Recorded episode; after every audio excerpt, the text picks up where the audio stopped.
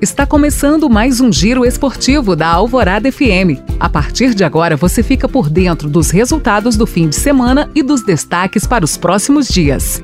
Com resultado positivo diante do Xará Paranaense no fim de semana, o Atlético volta a BH com marca inédita de vitórias. Após goleada sobre o Juventude, América tem desfalques para confronto contra o CSA na Copa do Brasil. O Cruzeiro também deve ter novidades diante do Remo. No novo Basquete Brasil, Minas se classifica direto para os playoffs. E na Superliga de Vôlei, clássicos estaduais vão definir os títulos feminino e masculino.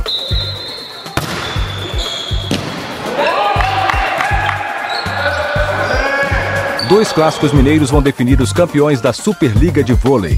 A última rodada das semifinais disputadas no fim de semana terminou com Minas e Praia Clube classificados entre as mulheres. Atual bicampeão, o time de BH disputa a terceira final seguida, reeditando o clássico decisivo da temporada anterior contra a equipe de Uberlândia. A definição será em uma série de três jogos, todos disputados em Brasília, a partir da próxima sexta-feira. No masculino, a finalíssima será entre Minas e Sada Cruzeiro. A equipe da capital tem quatro títulos do torneio, o último conquistado na temporada 2006-2007. Já o Clube Celeste estava sem brigar pelo pódio há quatro anos. Entre os homens, a disputa também será no sistema melhor de três, a partir de sábado, em local ainda indefinido.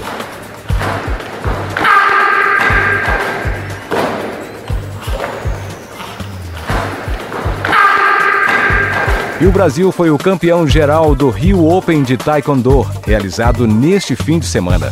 Representantes do país conquistaram 76 medalhas nas categorias cadete, júnior e sênior.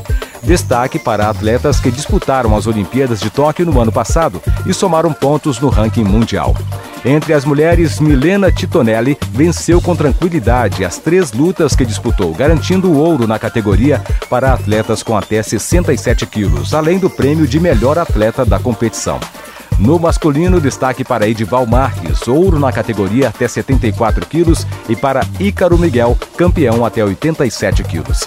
Já o melhor atleta entre os homens foi Gabriel Ramos. Os próximos compromissos da seleção brasileira serão os Jogos Sul-Americanos de Rosário, no fim de abril, e o Campeonato Pan-Americano em maio, na República Dominicana.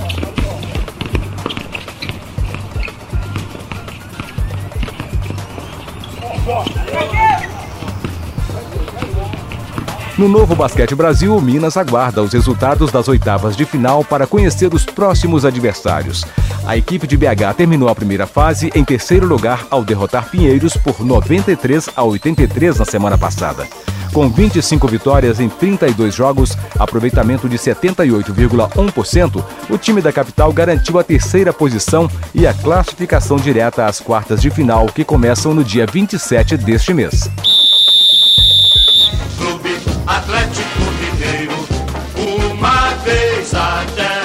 O Atlético derrotou o Xará Paranaense ontem por 1 a 0 fora de casa na segunda rodada do Campeonato Brasileiro.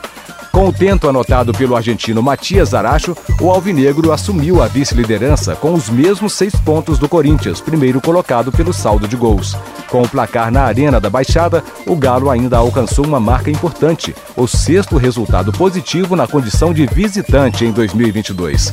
O mesmo feito só tinha sido atingido em 2012, quando o Alvinegro venceu sete partidas consecutivas fora de casa.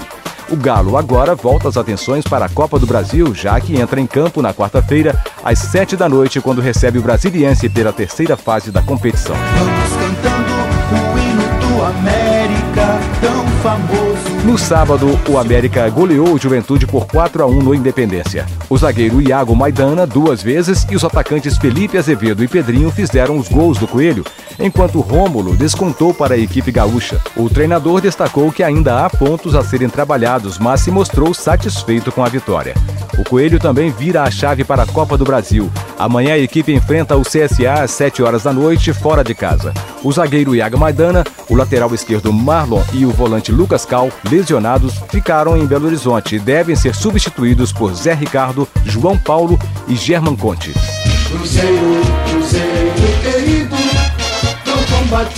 o Cruzeiro não jogou no fim de semana e volta a campo amanhã, quando encara o Remo do Pará também pela terceira fase da Copa do Brasil. A lista de relacionados para a partida conta com algumas novidades, como o goleiro Gabriel Mesquita, o zagueiro Zé Ivaldo e o atacante Jajá. Os dois últimos foram contratados no início da semana passada, junto ao Atlético Paranaense. Por outro lado, o técnico Paulo Pessolano não terá Edu, Fernando Canecim e Felipe Machado lesionados. Fica por aqui esta edição do Alvorada Esporte, giro informativo com os resultados do fim de semana e os destaques para os próximos dias nas quadras, piscinas, pistas e gramados. Este podcast foi apresentado por Antônio Campos. A produção de reportagem e edição de texto foram de Ana Clara Moreira. Já o roteiro foi de Rafael Lourenço. Grande abraço para você e até a próxima. Alvorada FM, você sabe por que ouve.